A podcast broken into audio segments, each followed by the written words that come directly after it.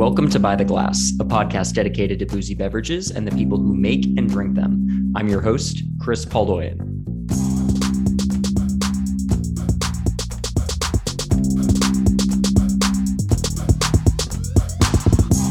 All right, listeners, I want you to think about the last great meal that you had in a restaurant. Think about the design of that dining room. Were you seated close to the entrance or the kitchen or the bar?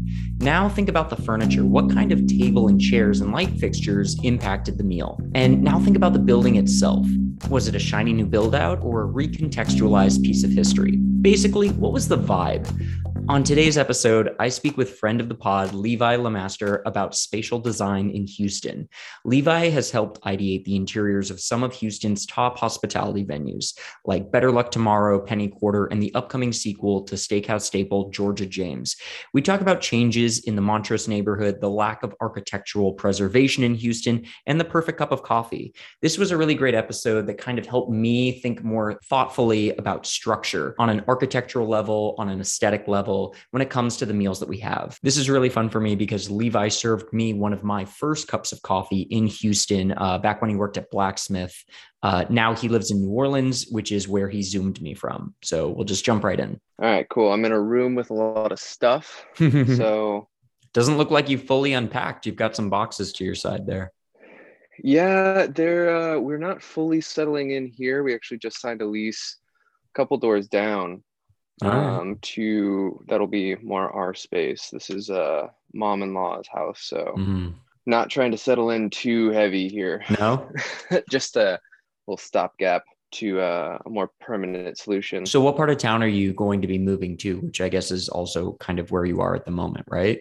That's that's correct. We are in garden district right now couple blocks off of a magazine. So a fun area, lots of good restaurants there. Have you found any spots that you really like? Uh, there is the the best thing I've eaten so far, which is kind of funny. It's very um, not traditional local cuisine. Is um, Lengua Madre. It's a newer spot, really like Mexico City, really, really restrained, really, really straightforward and honest you know everything by hand and just like the most um, dialed in that you could possibly be on every single thing. Yeah so everything that was san antonio like tex-mex the opposite of that right? That's what you're experiencing right, right now.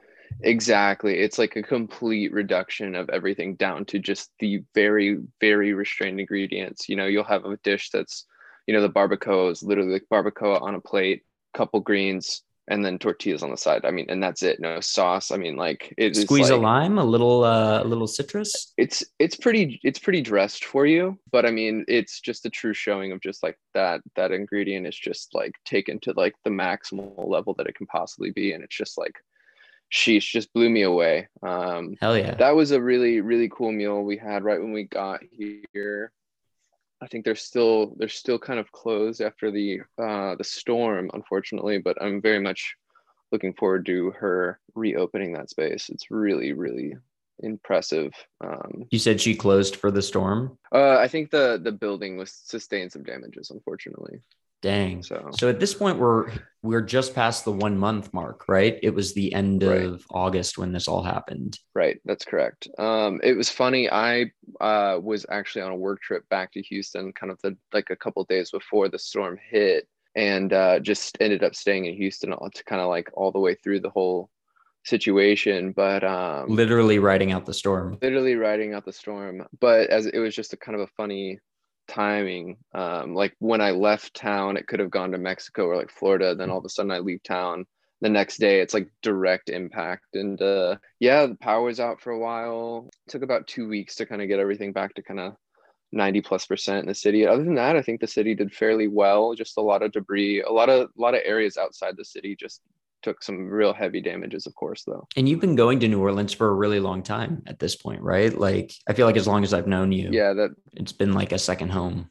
Right. My wife's family has always had a house here, so we've usually. I mean, I think the the most we would come is probably close to like eight to ten times a year. So we were popping down almost monthly for a while, which was uh which was fun. Um, Always drive or would you fly? Mostly drive. Um, flown a couple times, just kind of depending. I don't mind the drive too much, to be honest. Um, it's only like four and a half, five hours. Go to Waffle House, go to Buc-ee's. I mean, What's your go-to uh, stopping off point? What was honestly it just kind of if we have the dogs we just find somewhere that's got a space that we can kind of like let them out and like let them run around a little bit but um last time we actually got into a traffic situation when we were coming back for the first time after the storm we got into a little like heavy traffic situation ended up just getting like very tired by the time we got to lafayette we actually stopped at a restaurant called Vestal that is a newer restaurant done uh, so i know of it because i work with a uh, an interior designer who did that space before I started working with her named Amanda Metzger. Um, but she did this really, really pretty build out at this um, spot, kind of like downtown Lafayette, and it's gorgeous. It's really dim, very kind of like sensual and like seductive kind of build out. It's really pretty, a lot of curves, a lot of like lighting. It's really so. I, we stopped in and, and we had the dogs with us, and they they kindly served us amazing. Uh, kind of like right in front of right in front of the restaurant. They have a couple tables, so we could kind of keep an eye on the dogs in the car and do a, like a quick little stop for um like a Campari soda and like a couple dishes and it was great. Mid road trip Campari soda sounds like the perfect beverage. it, it was perfect especially after being in like an hour of almost dead stop traffic. I was like all right, I I can't drink and drive, but I need a little need a little something to keep me going here, you know. A little some some. Yeah, so that was a that's my that's my official um road trip stop over recommendation for anyone who wants to get really uh, luxurious on the way.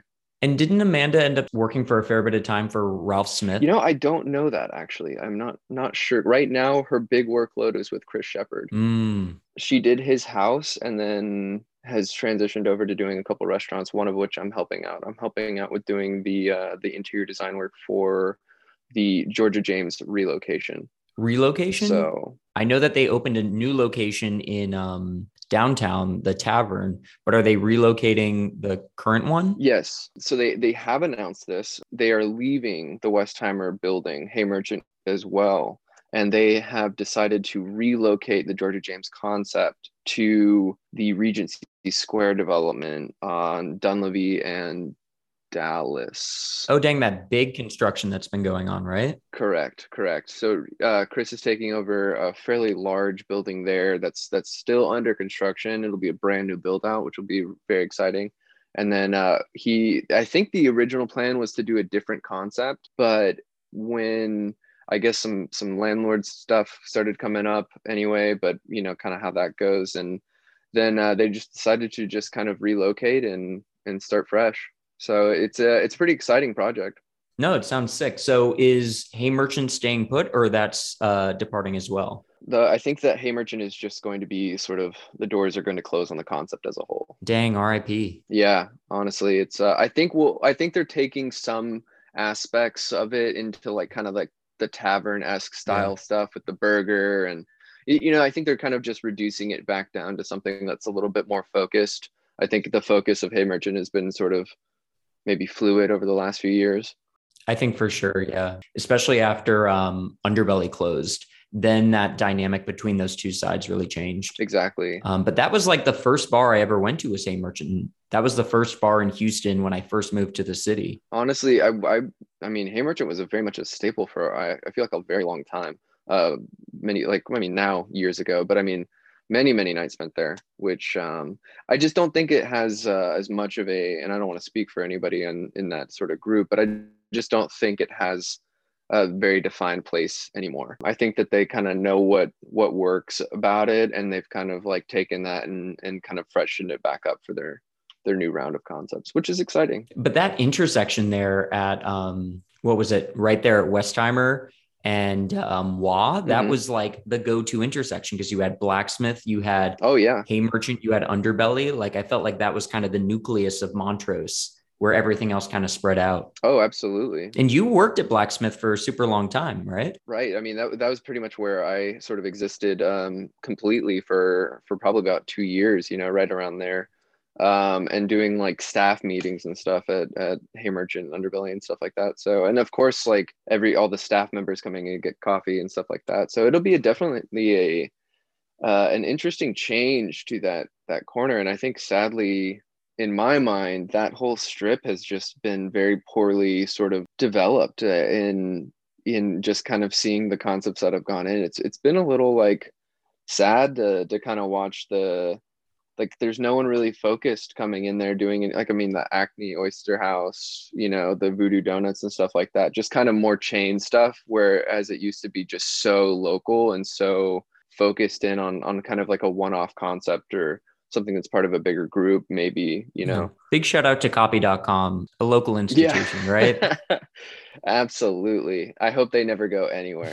That is the they've come in clutch with me so many times. We used to go there to pick up menu paper whenever like there was an issue. If we were running low on something we'd go there and grab a i think our paper was called desert storm which is like a weird name for um like the cardstock or whatever menu paper we used but they would always sometimes they they would always give us the wrong paper. They'd mix up Camerata and Cultivare. They'd be like, "Oh, this is the paper you use." We're like, "No, this is nothing close to what we have." So they would always mix that shit up. But um, no, I mean, I'm trying to think of the places. There's um, Mala Sichuan that's still there, yep. right? Um, but that's pretty yep. much it. Now there's a Sweetgreen at that intersection. Um, there's a Sweetgreen, which I mean, big shouts to Sweetgreen. That's a that's a welcome addition in my mm-hmm. mind. Mm-hmm. They they obviously do a nice build out that's pretty to look at, so I enjoy that. And then yeah, so you got Mala right there, and then of course Anvil. I think it's still Cut Sparrow. Probably I don't know if there's any. I think I've heard little whisperings that it might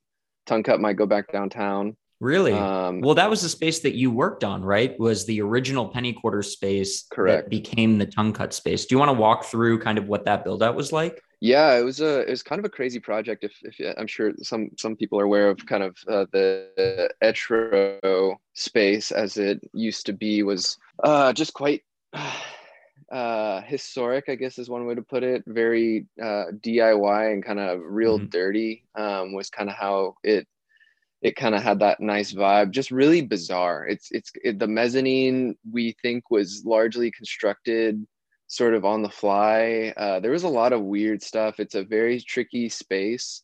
It was very it was a very big conversation trying to get the bar placement. I mean, Bobby really had his idea down you know for for where the bar needed to go but it was still very tricky to fit a lot of service elements in a space so small with this like sort of open mezzanine that's kind of hanging over everything and and kind of and it's it's low underneath the mezzanine and it's also low from the mezzanine to the roof deck. So trying to like really create this airy like warm space was tricky in a in a place where you'd normally so to zoom out just a little bit right it was like a very kind of like weird nightclub vibe. And yeah, basically exactly that, taking a very dingy DIY kind of like nightclub that really, I mean, you just kind of go get Lone Stars in, you know, and um, taking that into something that's a little bit higher end and and but still trying to be honest to the space, of course, and trying to be like very contextual to the neighborhood and the building. When you say honest to the space, like, can you expand on that?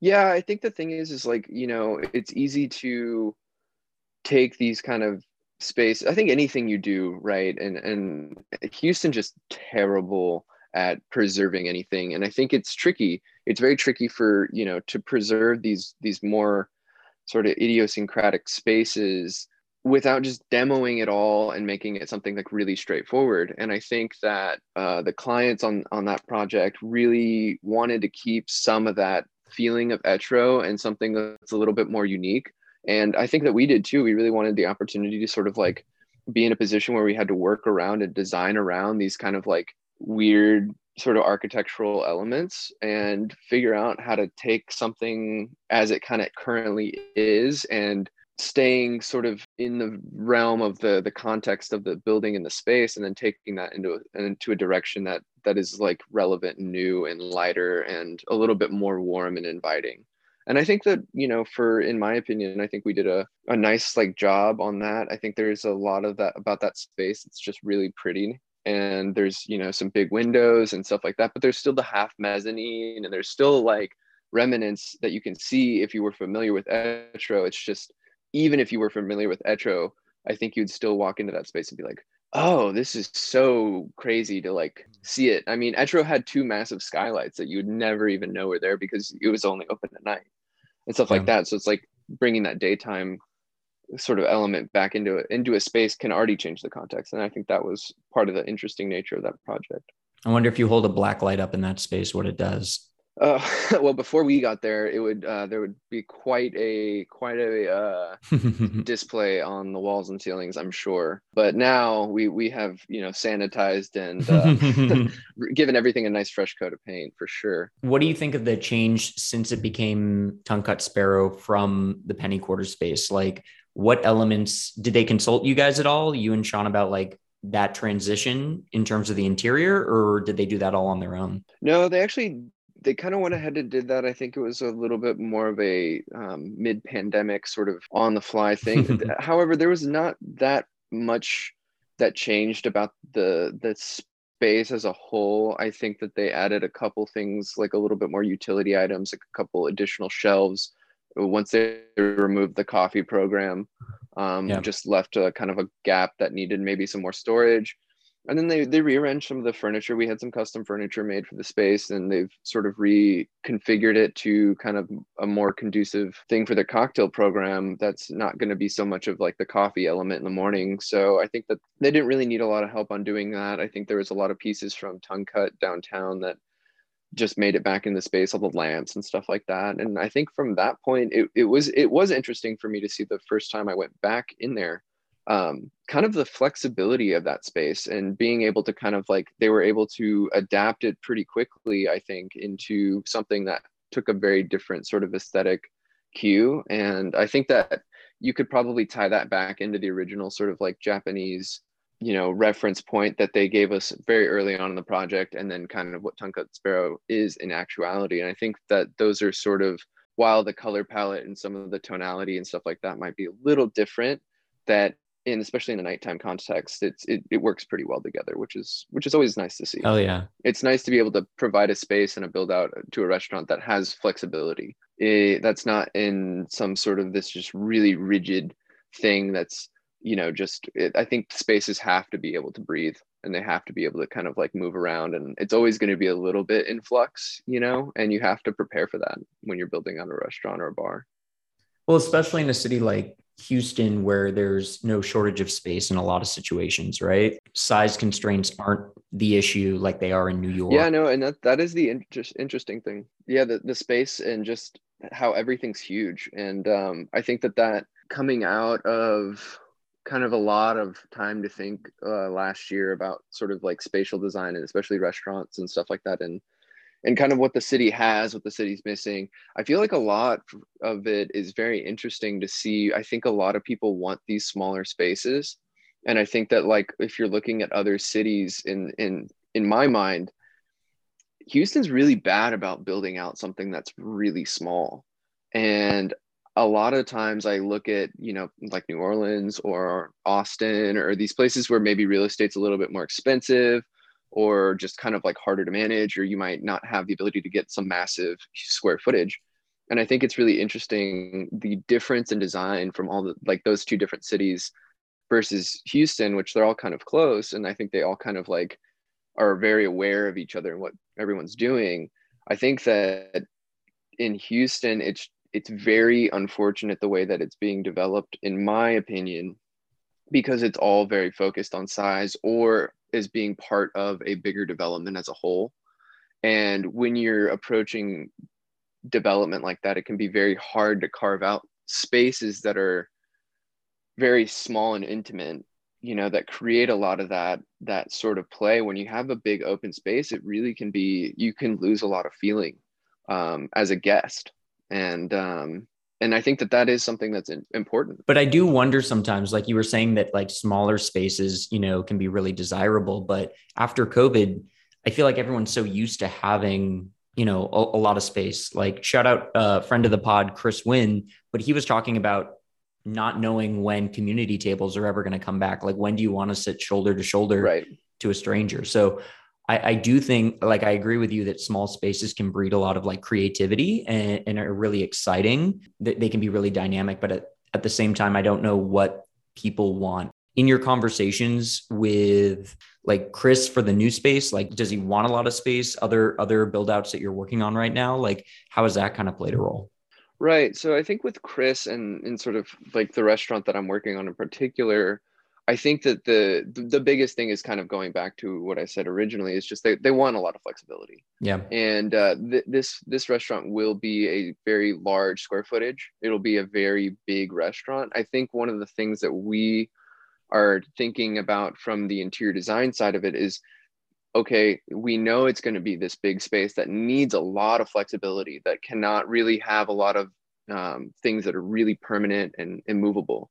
So knowing that, then how do you start going about creating more intimacy and creating a space that you know has those delineations while still providing the client and the and the staff the ability to uh, perform any sort of you know layout that they need or accommodate a really like a big buyout or stuff like that is is really where we that's a big conversation on this this particular project. And that that's that's kind of an ever shifting thing but i think that you know in but i mean that's kind of the steakhouse vibe in general. They're always going to be a little bit bigger. They're going to be a little bit you know more grand and less intimate typically you know depending on where you go. Um but i think that like like if you're looking at like a Pappas restaurant you know i think that they there is a lot of intimacy depending on where you sit because while that's not a massive square footage there's a lot that's that's kind of always in the way of like you getting a big sense of the space.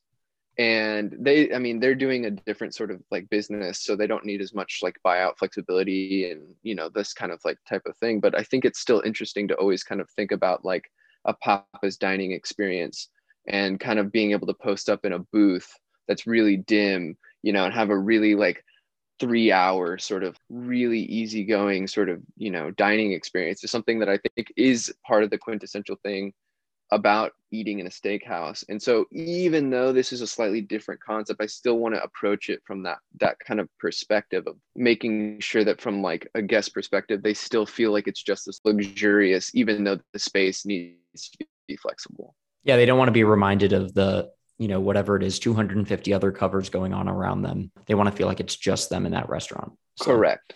No, I was just going to say you were talking earlier about the way Montrose has really changed, especially over the past like handful of years. But when you think back to like when you first got started in all of this, those first couple of years that you were working, you know, at Blacksmith or even before that, you know, what was the city like then? What was Montrose specifically like? Right. I, I mean, and I'm not, you know, like here preaching about the merits of you know the the 70s and 80s or anything like that obviously and and kind of going back that far. You don't want people to get off your lawn? You're not um yeah. No i'm not i'm not trying to be you know uh you know way way deep dive in it but i think yeah you're right. Over just just a couple a couple years it's really started to sort of change so much um and it'll be interesting to see. I just in my opinion, it's it Houston's very difficult because it's everybody's sort of doing a lot of things all at the same time, but never in the same direction. And you know, for example, you know, right across from Blacksmith, you have you know all that all that development is gone. Those are going to be like two. The Kroger's gone. The Spec's and Half Price is gone. You're going to have two massive developments, two big steel, you know, and glass towers go up in the middle of Montrose, right across the street from you know tiny little blacksmith. Is that going to be um, a residential or a it, mixed use or like what's the game it'll plan? Be, it'll be residential with mixed use below, you know. So they'll mm-hmm. kind of I think that's what I've heard. That's kind of like the word on the street. There'll be sort of like a you know a winding sort of shopping dining situation on the first couple floors and then it'll go up from there obviously residential yeah. um it's one of those it's this really you know it's a block and a stretch of street that's very close to a lot of people's hearts. And it would just it's kind of one of those things that's like a little disappointing to see the way that it's sort of been um like the direction that it's gone is is the last couple of years has just been okay with some you know chain stuff here and there. And you're just like this really wasn't the point of this this area you know yeah. is to bring in and it's like don't get me wrong they're like blue chip chains right? You've got shake shack you've got Sweetgreen you know like that that that's all you know out of everything you know like this the shake shack you know replacing like the burger king yeah not you know, like i guess world. that's an upgrade right sure but it's still funny just to like think about that street and and just knowing i guess it's not even that i'm like very nostalgic about the past it's just that i was optimistic for the future, maybe. Mm. Um, and seeing what could possibly be because it's really one of the only like little walkable areas that we've got in Houston too. You know, you could walk from like blacksmith to anvil, which I've done, you know, hundreds of times. And did you walk or did you stumble? I mean, I don't Yeah. know. Well, walk there, stumble back. Yeah, there you go. Yeah. So I think that, that that's an interesting thing. You got, I mean, you got a great development, the Goodnight Hospitality Group down the street. So I mean, you could you can walk for a while, and there's a lot to do, and that's really cool. Of course, you can walk from there to Poison Girl, you know, a place that's near and dear to my heart. But it's it's really just the optimism I had. I was like, okay, well, maybe like there will be like a like a handful of concepts to come in and take over some of these spaces that will really add you know just like like those kind of like establishments have added Mhm. and then of course but you can't win them all you know Yeah. like you can't you, there can't be a good night group like uh, all the way down westheimer or so far so far you know like down so it's it's kind of interesting How many tattoos have you gotten on Westheimer? honestly just one it is of a martini glass Love it. but uh i that that was a post um that was a post rosie cannonball stop off before going to poison girl so that was quite a quite an evening For listeners at home that aren't familiar, you also got married at a Goodnight Hospitality concept at March. I was hoping that you were going to say you got that tattoo like in between the ceremony and the reception or something like that. That's what I was hoping for. we we actually we did go to poison girl between the uh, ceremony and the reception we did uh, make a quick stop to get a couple poison girl shots Hell yeah. to keep the the mood going we we had some champagne and some caviar after the ceremony we had a gin and soda and some shots at poison girl and then returned for our beautiful dinner that the march team put together for us That's was a great amazing. What wine did you guys drink for your dinner? Oh, we had a uh, quite a smattering of uh, different things. We we had a couple. We I, I pretty much kept it only France. Kept it mostly Burgundy. Um, Justin uh, brought Justin and Lauren brought like six bottles from the PSA cellar. Uh, RIP Amazing. PSA. And then we had a we had a 92 Rioja, and then we had a we actually had a 1993 which this was a weird one for me, a Clos Cibonne rosé, Oh, hell yeah. which was uh, kind of weird to taste at such an age. Like I wasn't really like used to that, but we saw it kind of in the cellar. That's a birth year for us, so we decided to Amazing. open that one up, and yeah, it was a great night. And other than that, just a lot of Burgundy. I've slowly been collecting uh, vintages of Clos Cibonne rosé with the plan of someday doing like a vertical tasting of that particular one because it's just such a fun wine. For listeners at home that aren't super familiar, right? It's this like crazy esoteric variety Tibouren, and it's aged in these like hundred year old foudres under floor. Like it's an insane rosé, like so delicious. Right. So Right. super fun, super savory. Yeah, it was Um, very interesting tasting something like that old of that style of a rosé, and it, it stood up to me. I, I thought it was great. Yeah, for sure. Um, you were talking about like the Montrose neighborhood. Is there is there another neighborhood of Houston that either you think is really killing it in terms of kind of like I don't know, propelling things forward either aesthetically or pres- from a preservation standpoint? Like I don't know whether it's, you know, downtown, east downtown or parts of the heights. Is there anything that the city is doing well in that regard or at least interests you?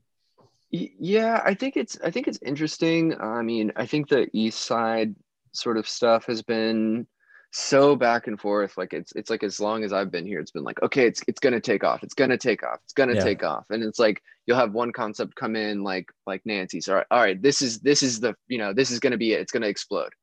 Yeah. And then, you know, slowly and there there's been some definite you know there's new there's new bars over there there's like how to survive at land and sea there's night shift there's you know um, the nancy's concepts and and all of that and uh, tiny champions it's just still like it's so disparate Mhm. and that area is so big and it can be so many different areas. Like I, I think it's funny because like a lot of people say oh it's on the east side or it's like EaDo or whatever but like I, I studio really far um, like sean and i have a studio very far down harrisburg.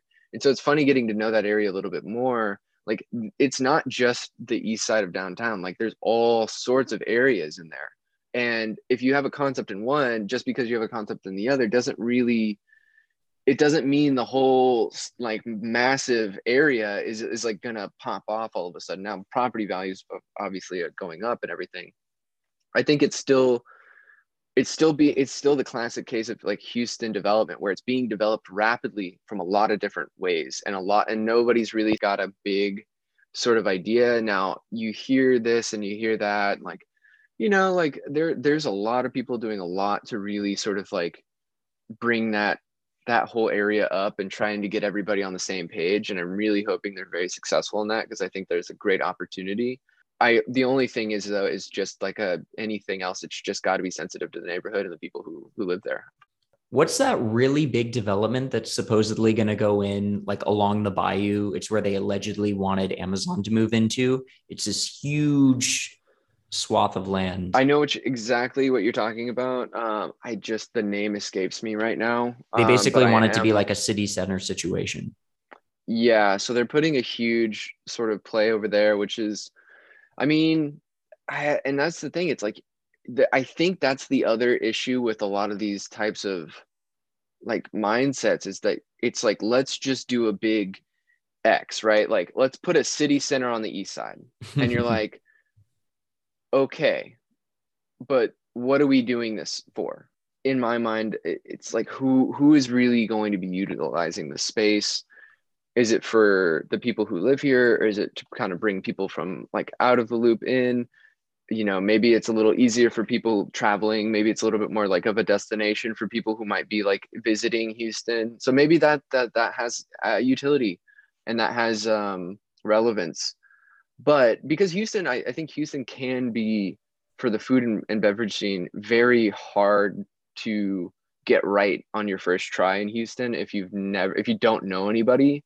Let's say you're in town for three days, you're not friends with some you know industry insider. I feel like you're you're probably not going to hit it. Like you're probably going to walk away with a pretty average time, and you're not going to think very highly of the city.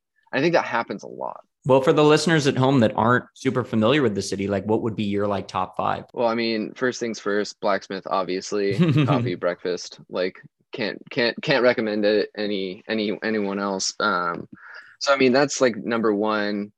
I think lunch is very hard in Houston. That's that's a tricky one. I'd say if I were bringing somebody in, I'd I'd probably go maybe do you know a morning at blacksmith maybe a little later in the day, I'd take them somewhere like Tierra Caliente or Guadalupana.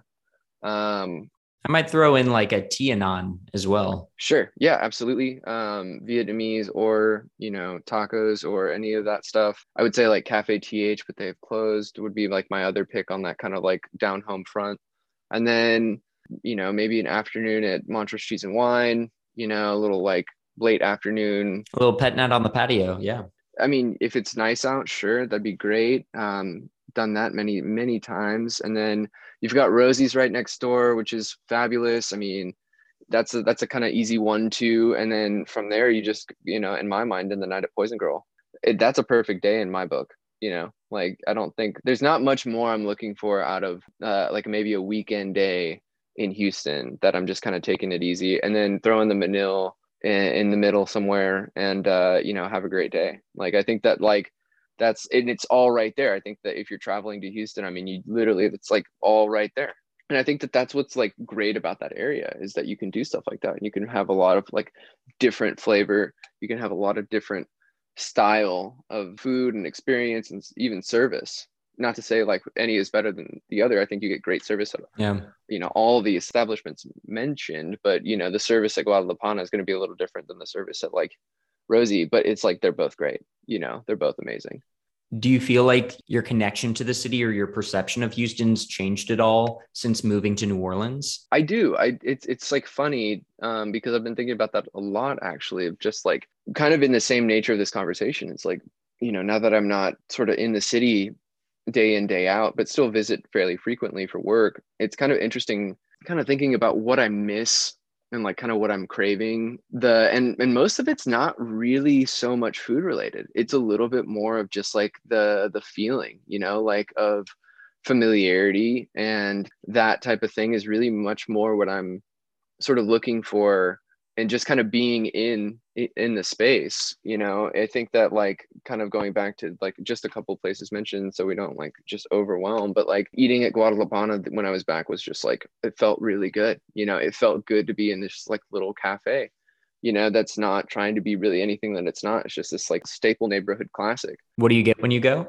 Machaca norteña most of the time is kind of what i get which is kind of like the shredded beef and like eggs and it's I mean, it's a perfect dish. You pair that with a vampiro, you get a little layered juice drink, or what? What's the vibe? Normally, just just uh just coffee, real easy. Uh, I mean, the vampiro is obviously fabulous. I don't really get it that much. That's wild that you're ordering coffee there after hyping up, you know, blacksmith, you know, you get you can go this man contains multitudes. He's getting drip coffee at guadalupana and he's getting a single origin yirgacheffe over at blacksmith. I love it. You love to see it. You have you you have to you have to keep it you know varied because uh, i think there's something so special about good diner coffee a good coffee where it's just it's like coffee for coffee's sake. I think it's like perfect. So you don't have one platonic ideal of coffee. You've got you've got multiples. Our man's got multiples. I love it. Oh absolutely. I think that you can you can have instant coffee that'll be like a fabulous cup of coffee if it's in the right context. What context exists for instant coffee other than like the deepest, darkest layer of hell? Like, I, I please explain to me. I think for me, it's kind of like uh, if I'm in in a in a location where coffee is just going to be like tricky. If I was out on some beautiful property and in West Texas or something like that, and I'm having instant coffee and I'm overlooking a beautiful scene of uh, a landscape, I think it's it's a great cup of coffee. You're at the Prada in Marfa, sipping your instant coffee. yeah, I'm at I'm at Prada Marfa, and uh, sadly the uh, like I could I just could not get a shot of espresso, um, unfortunately. So I had a little bit of Nescafe, and it's great, you know the real mud. Um, but I, I, think that like it, it, could, it can be a lot of different things it can be a lot of different things and i think context is just important. Now if i'm paying premium third wave coffee shop money I, i'm hoping that you like have dialed in and you're like brewing something great. But i, I mean honestly the, even even then that's not a guarantee and i try not to be so you know on the the pursuit. I think coffee is uh, in in kind of difference to wine. Maybe it's a little similar. I think that like coffee can be, you know, it can be funny, and I think it's it, it's kind of a harder product to really make excellent than a lot of people kind of know. And um, I mean, you can you need to redial in if you know the humidity level spikes. You know, I mean, it it, it is very finicky. It's more finicky than I think we all think about so i think it's it's one of those situations even if you're at a great establishment some you know really cool you know that everyone you know like got their like massive equipment budget and all that stuff i mean you could still potentially get served something that's not going to blow your mind. And you know it's not the best feeling in the world but it's like it that's kind of the nature of the product. But again it's just like trying to maintain that level of quality always you know and that's the establishments that you go back to as the places that you know are obviously just doing their very best to do that think that's kind of like the most important part. And that's why I just like I don't have a huge definition of what coffee can be typically. It, i think it can be just so many different things. And in my mind it's like i mean obviously a, a great shot of espresso and a, and a, drip coffee or an iced coffee is like all i'm really looking for. And if they if they are not super badly extracted that's great. And it on top of that if they if they have an amazing flavor profile that that's really coming through then it's a great day. Then like i'm like okay cool. Then fabulous. Congratulations everybody. You did it. Love it. Love you know? it. You had um given me your kind of like top five of sorts go to places to like eat and drink in the city.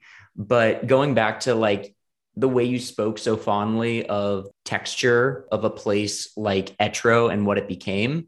Like, are there five places that are like your go tos from an architectural standpoint, like buildings that you think have retained their history really well? Are, are there five kind of like spaces within the city that, that that are kind of like your sweet spot? Hmm, that's an interesting question. I think that like it's interesting to think about like sort of like longevity. Longevity in Houston can just be such a short term thing. Double digits. Um, if it's after 10 years. Yeah, it's... if it's after 10 years, it's absolutely remarkable. um, no, I think that like, you know, I think that like there's a couple concepts that are like lingering around that that have been there for like a really long time that that always kind of like surprise me. Like every like every now and again, for example, like Brasil, I always forget about how long that concept has been there, which is like a long time, especially on that street. And it was just like, how is this still and then I'm I haven't been back recently, but I've I've been hearing that it's it's fabulous right now. Like there's like a new chef. Everyone's like, "Oh no, Brasil's like fabulous." And you're like, "This place has been around like 20 plus years." I I, I think it's like 25 maybe. I could be mm-hmm. wrong. But th- I mean, that's cool. That's cool to see something like that. I think from just the building perspective, I mean, w- one of my favorites for years was just public services. You know, that I mean, being in that space was so remarkable. That was a space that was truly like singular, especially from a historical standpoint. I mean, for people that aren't familiar with it, do you want to explain it? Yeah, here? so it's it's um this place that it's in the historically preserved Cotton Exchange building. I believe it has a historic preservation status. But I mean, massive ceilings, all this hand painted detailing. I mean, super sort of Victorian very opulent space. It was a nightclub before Justin took it over, but it's sort of which I always kind of think about as like kind of funny. yeah, I mean the it ran for uh, it did not hit double digits sadly but that was a space that had a lot of like architectural interest and everybody i'd bring from like new york or california or anything like that were like they like they like i've had friends still be like I can't wait to go back there. I can't wait to go back there. That place yeah. was so cool. It was so cool. And like, you know, because it's so unique. And I think that like a space like that is just really hard to, to kind of top, you know, and it is sad. Uh, it's very sad that it doesn't exist uh, anymore. But that one is kind of like top of the list. I think there's a lot of other other places that kind of like come in and take over a spot. I mean, even Blacksmith took over a very historic gay bar named uh, Mary's, which like they did not keep the mural, but um, I mean, so I think it, like, but that's to me a lot of what I look for in a lot of places that are frequent are these places that have been around a long time because they have that texture. And it, it's just different than going into a new development. It just doesn't have the age. Whereas, like, you look at a city like New Orleans and it's like, it's all that. Like, there's just so little new development. There's so much historic preservation. There's so much turning over of a space time and time and time again that it really starts to patina and you could really sort of feel the history. And i think that that stuff it's not it's sort of intangible but it's there.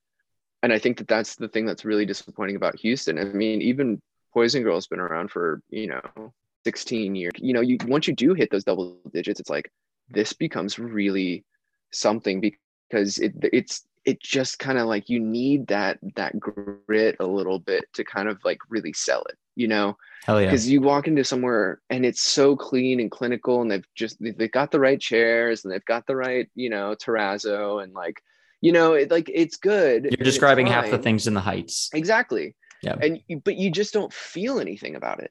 You just yeah.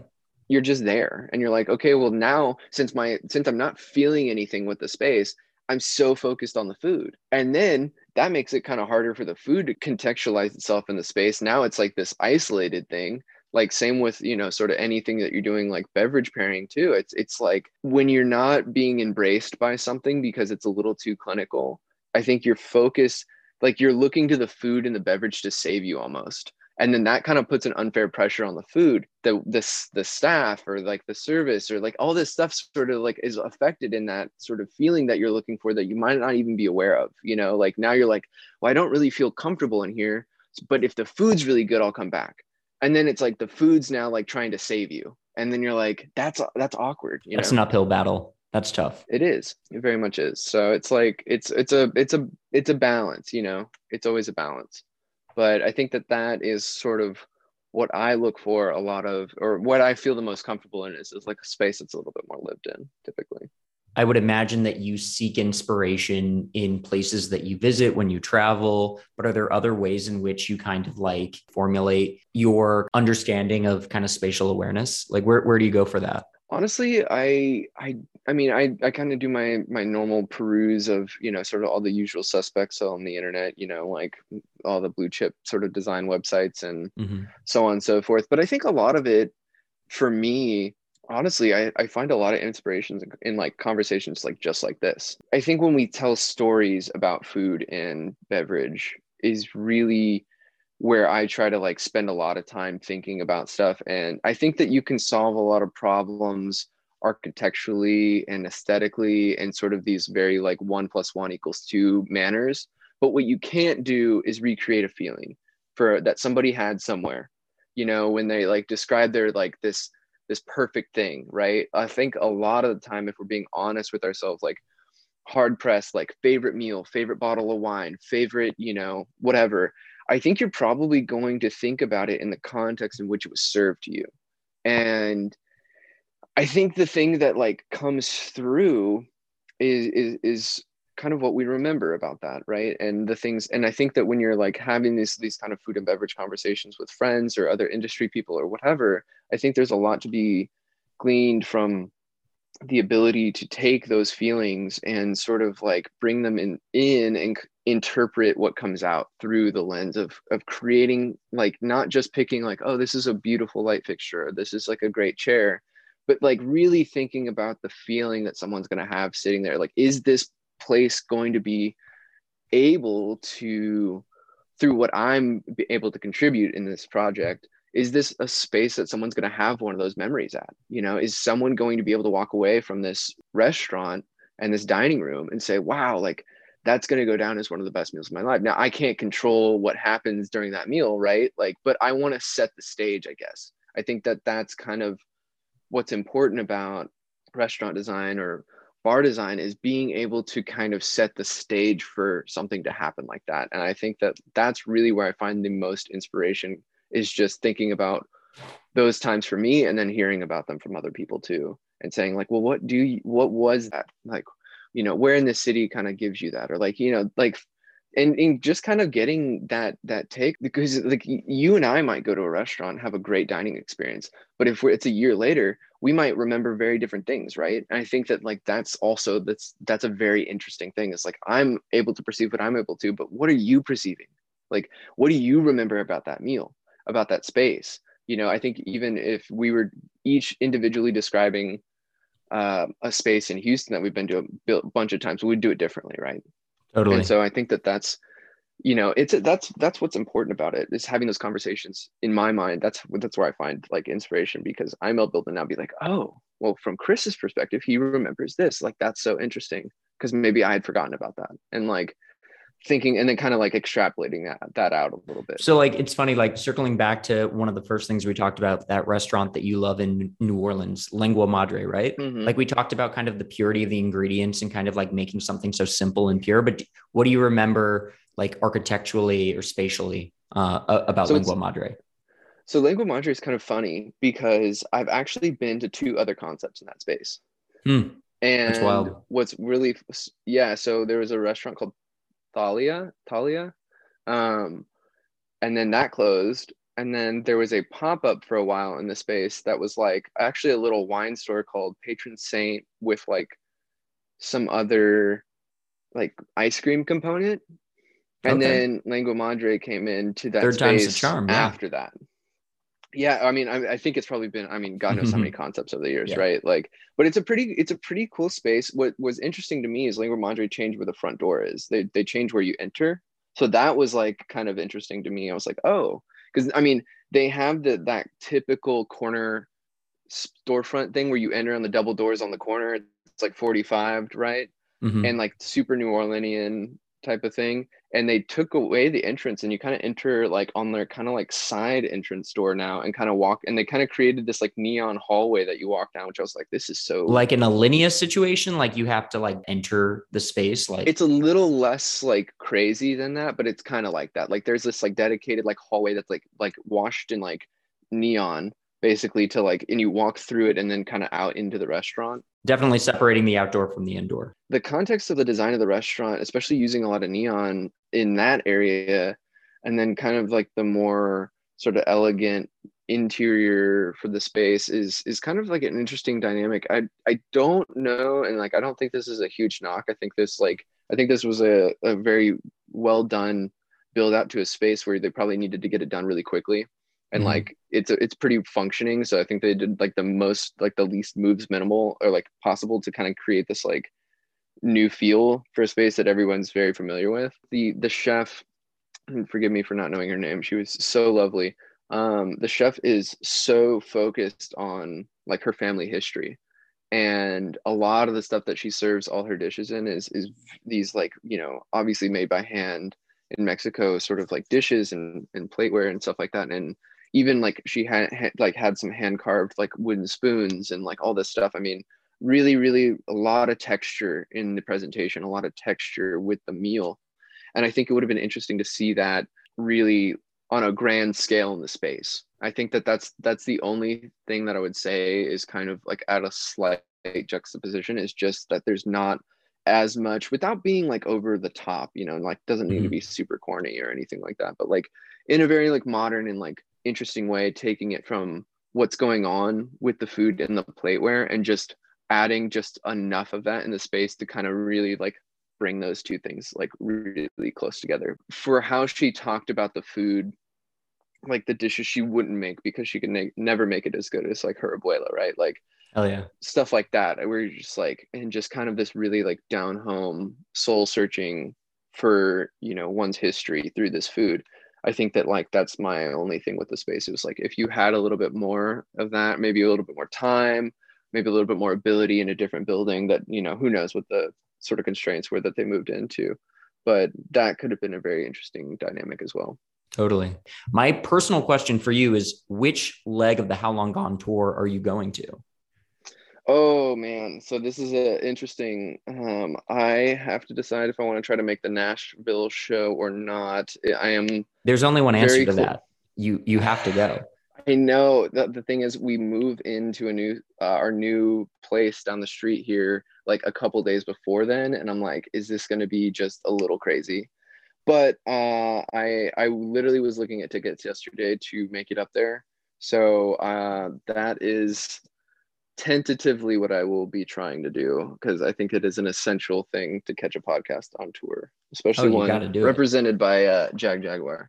and, and, when you go, I'll, I'll Venmo you so that you can snag some swag for me along the way. Yeah, absolutely. So, I, I got you. No all right, there we go. If people want to learn more about your work, um, with Garrison Design Office or your personal work, like where can they find you on the World Wide Web? You can find me on Instagram that has absolutely nothing about my work on it uh, at le underscore m a s t e r. And uh, as far as my own personal work, I am probably the world's worst person at doing a portfolio um, or keeping track of anything. So I don't. I think my website is not even online anymore. but uh, is there a Tumblr that people can find somewhere? A very old one that's outdated. Just follow me on Instagram. Sometimes I post some stuff that's related to architecture and food and beverage are pretty much the two things that I post almost exclusively. So if it's not that, um, you'll find me kicking around New Orleans somewhere. Um,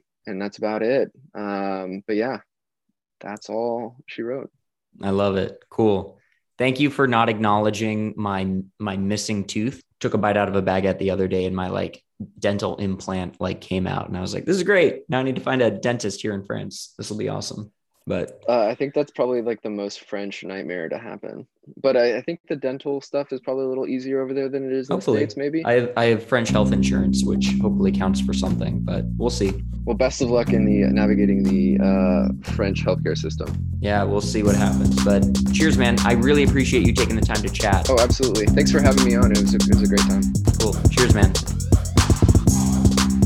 And that is our show. Thank you so much for listening. You can stream every episode of By the Glass wherever you get your audio content. That's Spotify, Apple, Google, Stitcher, really wherever you want. And that show that we talked about, How Long Gone, is an amazing show. Jason, aka them jeans. If you're listening, hop on the pod. Let's get you here to talk about some natural wine. All right, that's all I got for today. Thank you for listening, and we'll see you soon.